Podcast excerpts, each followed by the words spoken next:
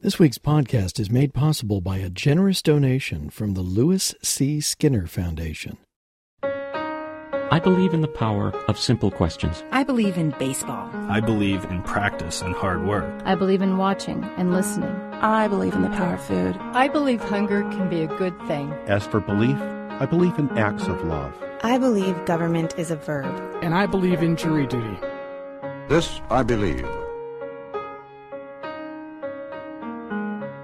Since the dog days of August are soon upon us, and fresh tomatoes, thankfully, are everywhere, we thought this would be a good week to revisit one of our favorite summertime essays from tomato farmer Tim Stark. Here he is, recorded in the cab of his truck, taking produce to the Union Square Green Market in New York City. I believe that an atmosphere of stress and chaos, within reason, brings out my best qualities. And I believe my heirloom tomatoes feel the same. My farm started out as a garden, a weekend respite from New York City, where I worked as a management consultant. In that job, the stress often went unrewarded. Cranking out three dimensional pie charts backed by reams of prose, I could show the client how to fix what went wrong, only to have them hire another consultant to tell them the same thing. So I grew tomatoes to relax, at first. But early one spring, on the top floor of a Brooklyn brownstone, I germinated 3,000 tomato seedlings on heat mats beneath fluorescent grow lights. Before work, I would get up two hours early to fuss with my plants. Once, during a meeting in Albany, I convinced myself I had forgotten to insert the thermometer into the heated soil. Horrific scenarios preyed on my imagination. The heat mats would grow hotter, the seedlings would fry, my apartment would ignite. I left the meeting early and flew home to New York City, convinced I'd be rescuing seedlings from a burning brownstone. As it turned out, the thermometer was safely in the soil. Any right minded consultant would have advised against the exhausting, undercapitalized, and dysfunctional venture my garden expanded into. But the work brought rewards. The back pain I got from pounding tomato stakes was nothing like the back pain that came with trying to meet consulting deadlines. And those pie charts? You couldn't bite into them like you could a rich, juicy, fresh tomato.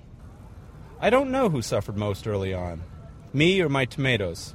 The stress was tough on both of us. Tomatoes ripening faster than I could pick them, tomatoes exploding beneath the ruthless sun. It would be midnight till I got the truck loaded to come here.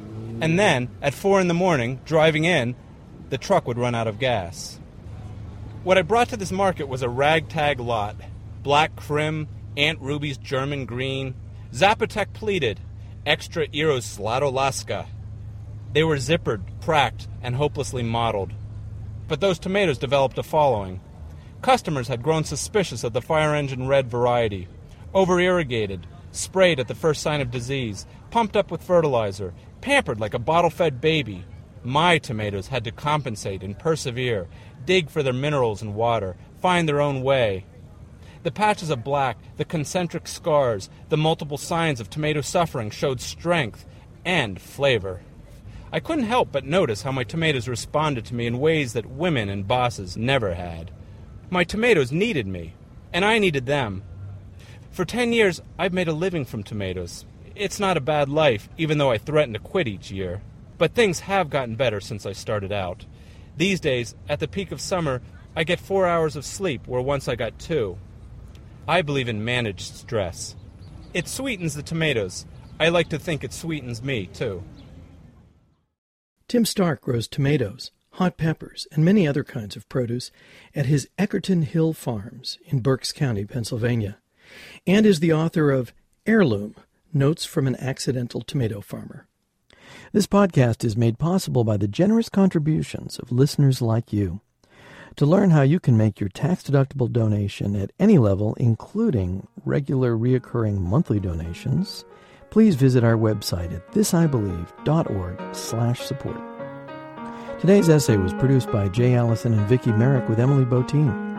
Editing assistance provided by NPR's Ellen Silva. Our podcasts are produced by John Gregory. For This I Believe, I'm Dan Gediman.